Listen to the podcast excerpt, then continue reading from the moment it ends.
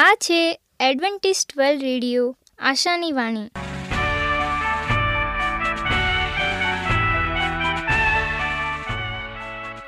હું ગામિત સ્નેહા અમારા આજના પ્રસારમાં તમારો હાર્દિક સ્વાગત કરું છું આજે તમારા માટે અમે ખૂબ સુંદર સ્વાસ્તિક અને આત્મિક વિચારો લાવ્યા છીએ પણ તે પહેલાં સાંભળો દેવની સ્તુતિ માટે આ ગીત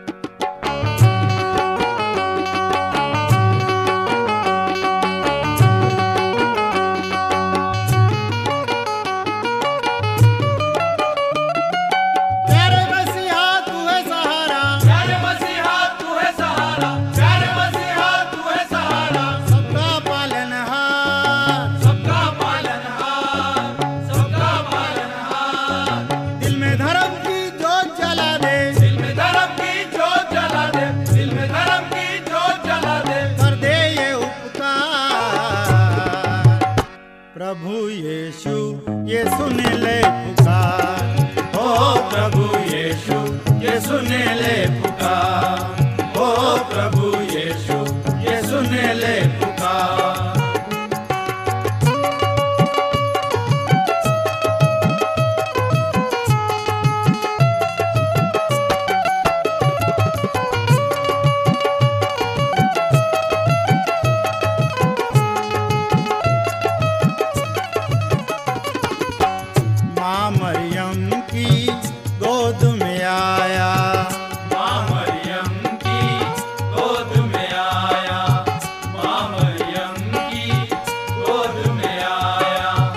गाय के गोट में नूर है छाया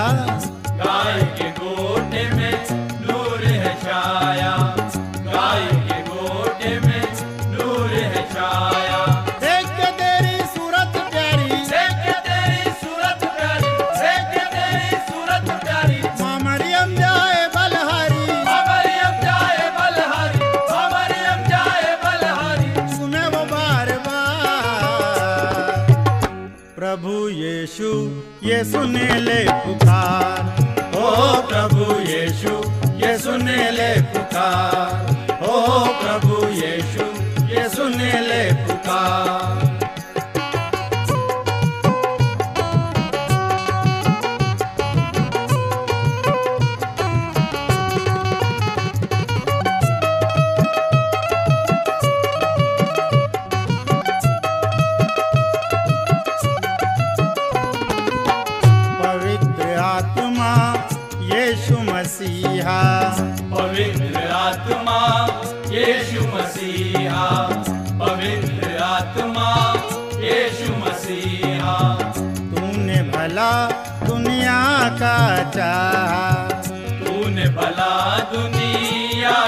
चाहा तूने भला दुनिया का चाहा।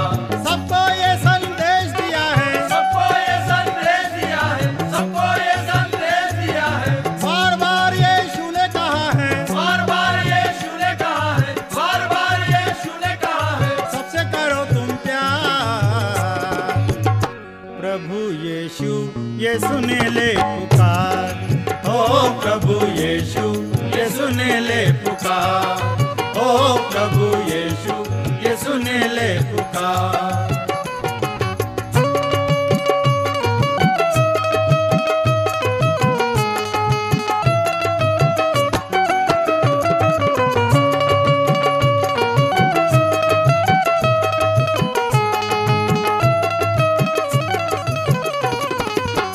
तुझको सलीब पर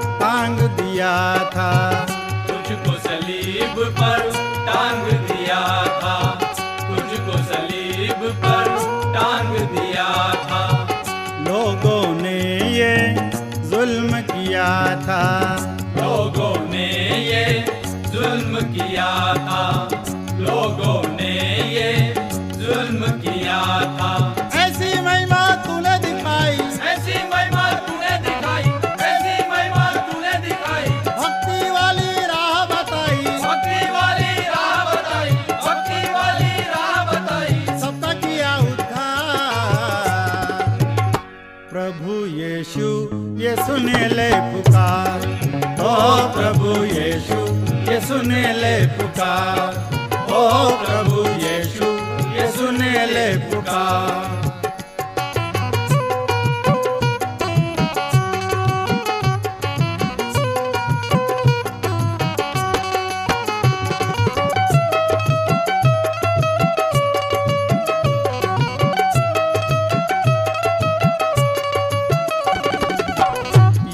मसीहा फिर आएगा।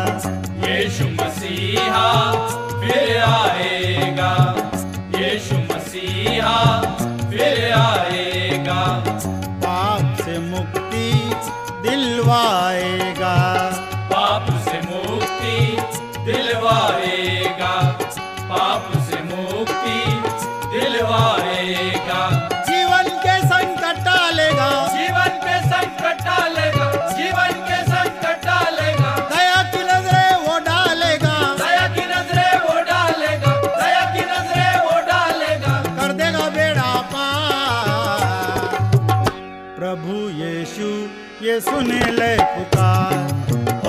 પ્રભુ યેશુ યેસુને લે પુકાર ઓ પ્રભુ યેશુ યેસુને લે પુકાર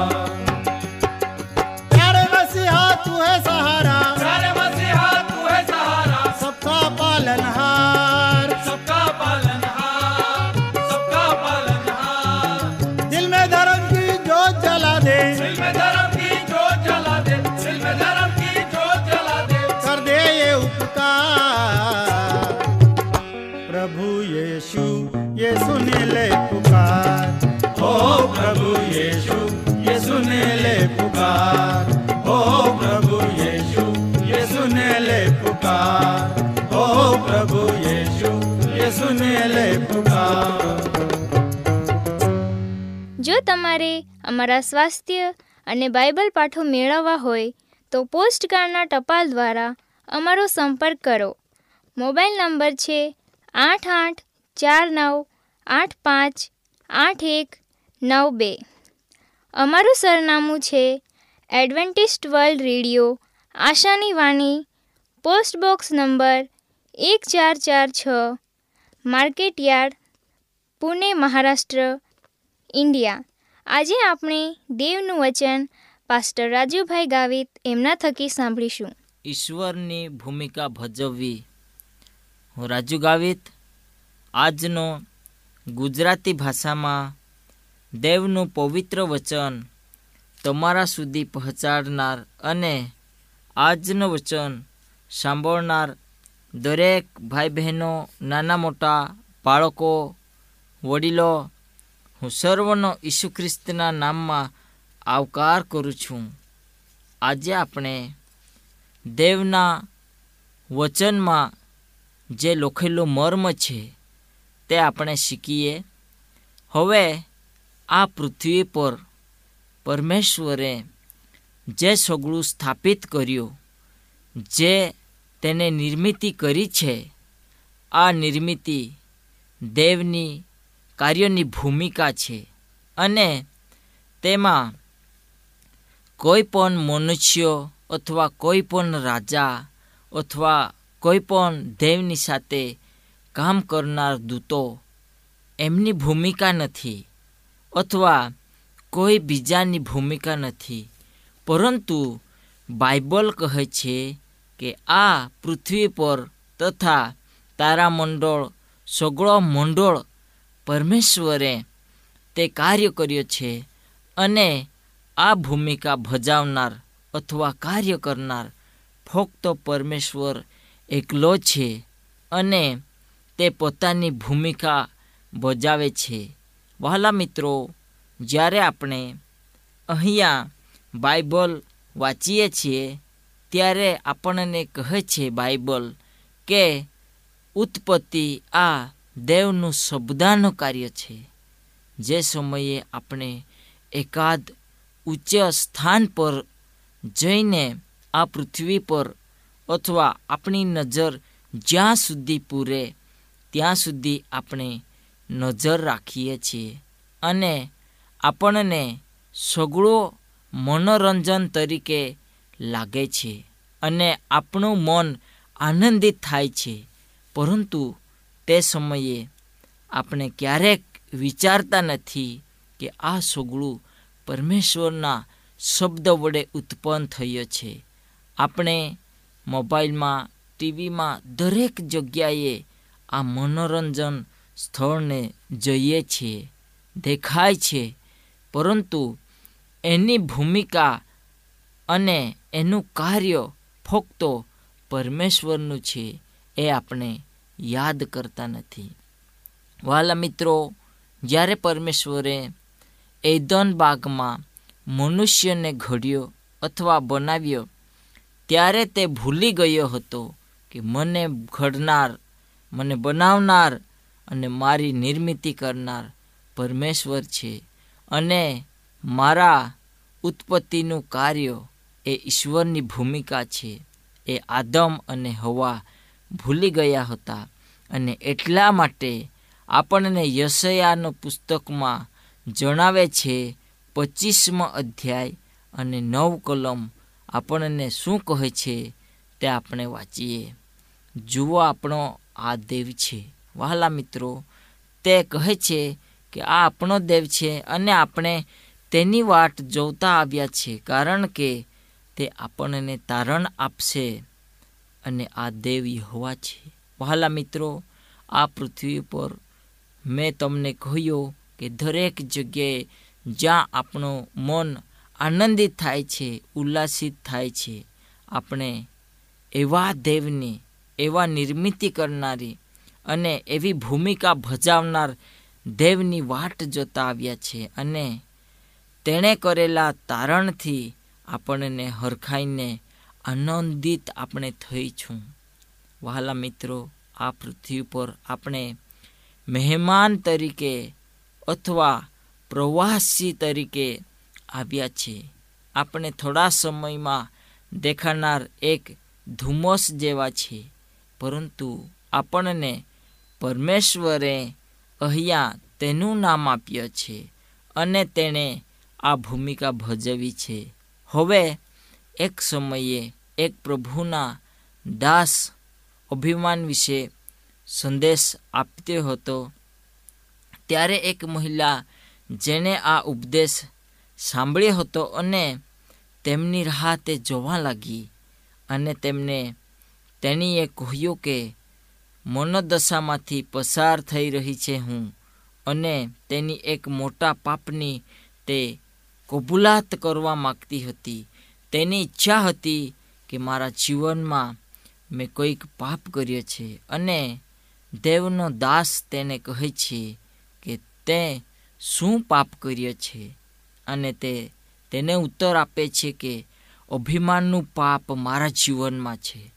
મેં પાપ કર્યો છે કારણ કે કેટલાક દિવસો પહેલાં હું મારી સુંદરતાને વિરધવા માગતી હતી અને મારા અરીસાની સામે એક કલાક સુધી બેસીને મારા શરીરને, મારા મુખને અને મારા સુંદરતાને હું નિહાળતી હતી અને તે સમયે દેવના સેવક તેને ઉત્તર આપે છે, તે અભિમાનનું પાપ નથી, તે કલ્પનાનું એક પાપ છે. જ્યારથી પાપ એક પરાક્રમી દેવદૂતના હૃદયમાં જન્મ્યો હતો. જે દેવનો દૂત તે રાજ્યોમાં સૌથી મોટા પદ પર હતો અને ત્યારથી અભિમાન દૂતો કે લોકોમાં એક વાસ્તવિકતાની સીમાઓનો આદર કરતો નથી. પરંતુ જેને જેમ વિચાર આવે, જેના મનમાં જે વિચાર જન્મ લે, હૃદયમાં એવા વિચારો ઉત્પન્ન થાય, મનુષ્યો આવું કરે છે. પરમેશ્વર હવે તેની ભૂમિકા ભજવી ચૂક્યા છે અને તેણે આપણા માટે કામ કર્યું છે. પરંતુ આત્મિક અભિમાનને ધારણ કરનારા લોકો કરતાં આ સમસ્યા બીજે ક્યાં જ ખરાબ રીતે જોવા મળતી નથી. માનવજાતના આ લાક્ષણિકતા એટલી બધી ભ્રષ્ટ થઈ ગઈ છે તેમના તારણને માટે તેમના વતી બીજાઓના કાર્યમાં જ જોવા મળી શકે છે. હવે આપણે અન્ય અભ્યાસની સાથે અથવા આપણે એક જ્ઞાનની સાથે આગળ વધીએ. સ્વમહિમા કે સ્વ ગૌરવ જે પાપના મૂળ ઉદ્ગમન સ્થાન કેવી રીતે થાય છે એની આપણે વિચારણા કરીશું. હવે આ પૃથ્વી પર પરમેશ્વરે તમને અને મને ઘડ્યો છે અને તેને તેનું નામ આપ્યો છે. એટલા માટે કે આપણે તેની સેવા કરીએ. તેને આપેલા વચનો પર આપણે વિશ્વાસ કરીએ. હવે યશયા તેર અને એકનું આપણને વચન શું જણાવે છે? અને તે મોથાળું જે યશયાને એક લેખક તરીકે નામ આપે છે. યશયાએ દેવના આત્માથી તેનો પુસ્તક લખ્યો છે અને દેવના આત્માએ તેને લખવા માટે સહાય કરી છે એવું લાગે છે ત્યાં. ત્યારથી તેના પુસ્તકનો એક નવો વિભાગ ત્યાં શરૂઆત થાય છે.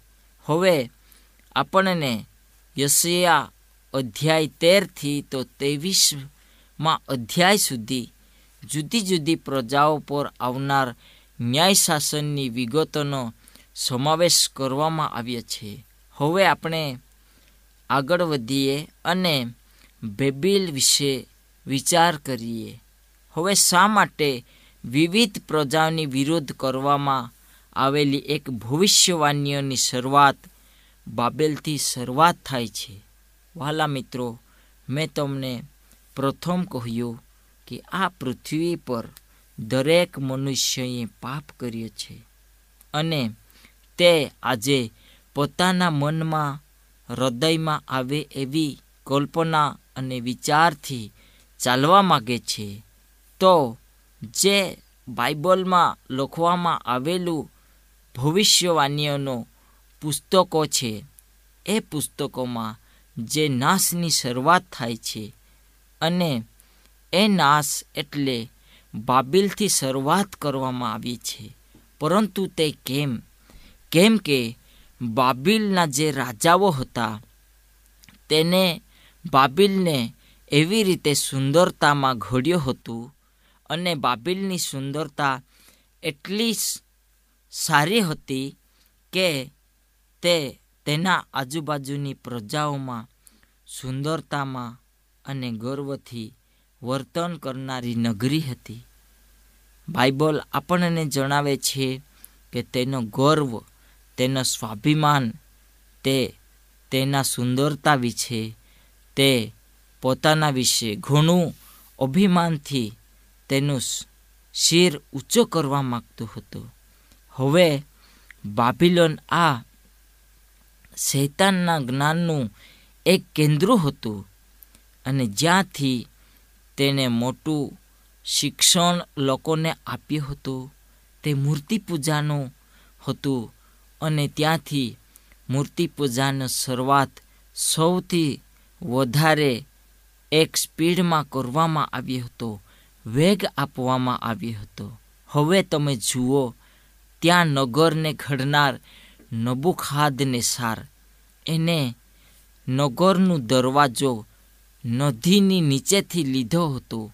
જેથી કરીને કોઈ પણ શત્રુ ત્યાં આક્રમણ કરી શકે નહીં. તેની ભીત ઘણી પહોળી અને ઘણી ઊંચી હતી અને તેના નગરો, મહેલો અતિ સુંદર હતા. આ પૃથ્વી પર એક સ્વર્ગ જેવો તે સબાયમાન થતું હતું અને તેને ઉત્પન્ન કરનાર ઘડનાર તથા ત્યાં રાજ કરનાર પ્રત્યેક વ્યક્તિને તે નગરનો એક ગર્વ હતો, સ્વાભિમાન હતો અને તેઓ અભિમાનથી પોતાના શિરને તેઓ ઊંચા કરવા માગતા હતા. પરંતુ યશયા દસ, તેનો ચોથો અધ્યાયથી આપણે આગળ વધીએ છીએ, ત્યાં આપણને સુંદર રીતે ત્યાં જોવા મળે છે કે અસુરની વિરુદ્ધનું જે ન્યાય શાસન જાહેર કરવામાં આવેલો છે અને જે યશયા પ્રબોધકના સમયમાં સૌથી મોટો તે ભયનું કારણ બની ગયો હતો. જ્યારે યશયા ચૌદમો અધ્યાય ચોવીસથી સત્તાવીસ અસુરને તોડી પાડવાની ઈશ્વરની યોજનાને સંક્ષિપ્તમાં પુનરાવર્તન કરે છે, ત્યારે ત્યાં મુખ્યત્વે અન્ય ધમકીઓ વિશે કહેવામાં આવ્યા છે, જેમાં બાબિલ સૌથી મહત્વપૂર્ણ છે. વહાલા મિત્રો, મેં તમને પહેલાં જ કહી દીધું કે સમૃદ્ધ અને પ્રાચીન સાંસ્કૃતિક, ધાર્મિક અને રાજકીય વારસાથી ભરપૂર બાબિલ પાછળથી એક મહાસત્તા તરીકે ઉભરી આવી હતો. તેની સુંદરતા, તેને મળેલી સત્તા ધાર્મિક અને સાંસ્કૃતિક અને રાજકીય એવા વારસાથી ભરપૂર એવું બાબિલોન એક મોટું શહેર હતું અને જેણે યહૂદિયાને પણ જીતી લઈને બંદીવાન કર્યું હતું. યહૂદિયાને જે વખત તેને જીત્યો ત્યારે ઘણા એવા સારા ઘરના અને રાજવંશના લોકોને ત્યાં ગુલામીમાં લઈ જવામાં આવ્યો. બાઇબલ આપણને શીખવાડે છે.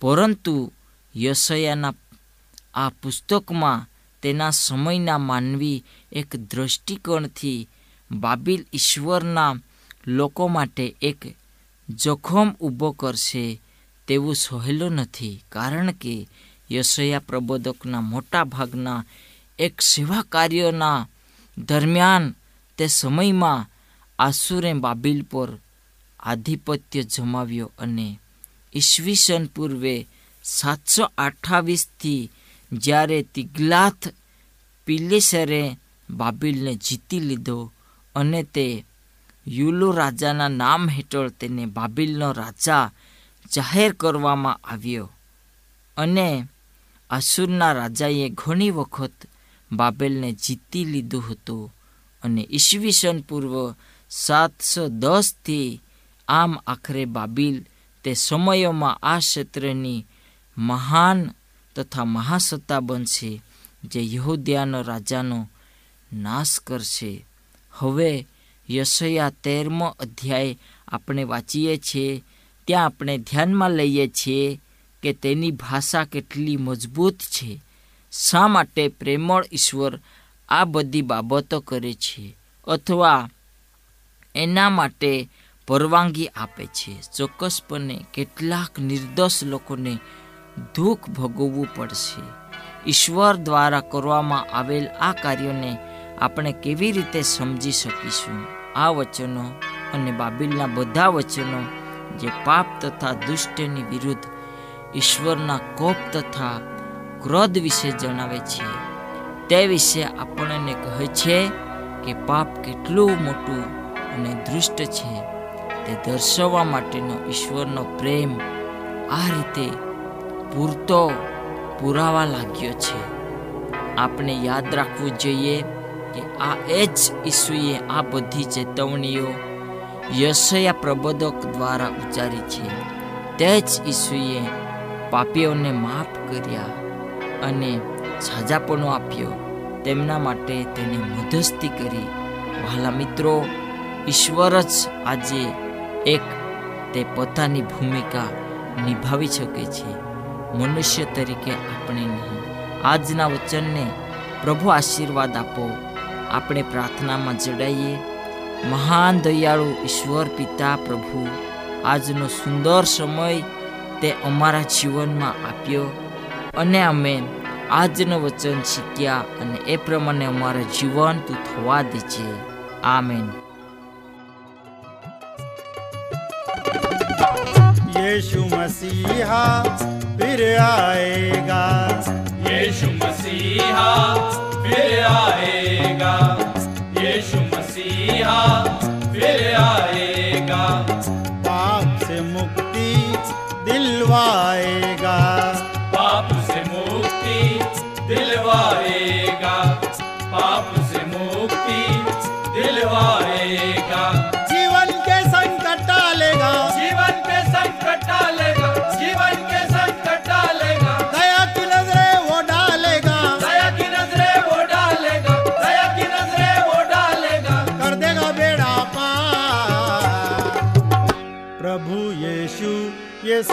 ले पुकार ओ प्रभु यीशु ये सुने ले पुकार ओ प्रभु यीशु ये सुने ले पुकार प्यारे मसीहा तू है सहारा प्यारे मसीहा तू है सहारा सबका पालनहार सबका पालनहार सबका पालनहार दिल में धर्म की जोत जला दे અમારી સાથે આજના પ્રસારમાં રહેવા બદલ તમારો ખૂબ ખૂબ આભાર.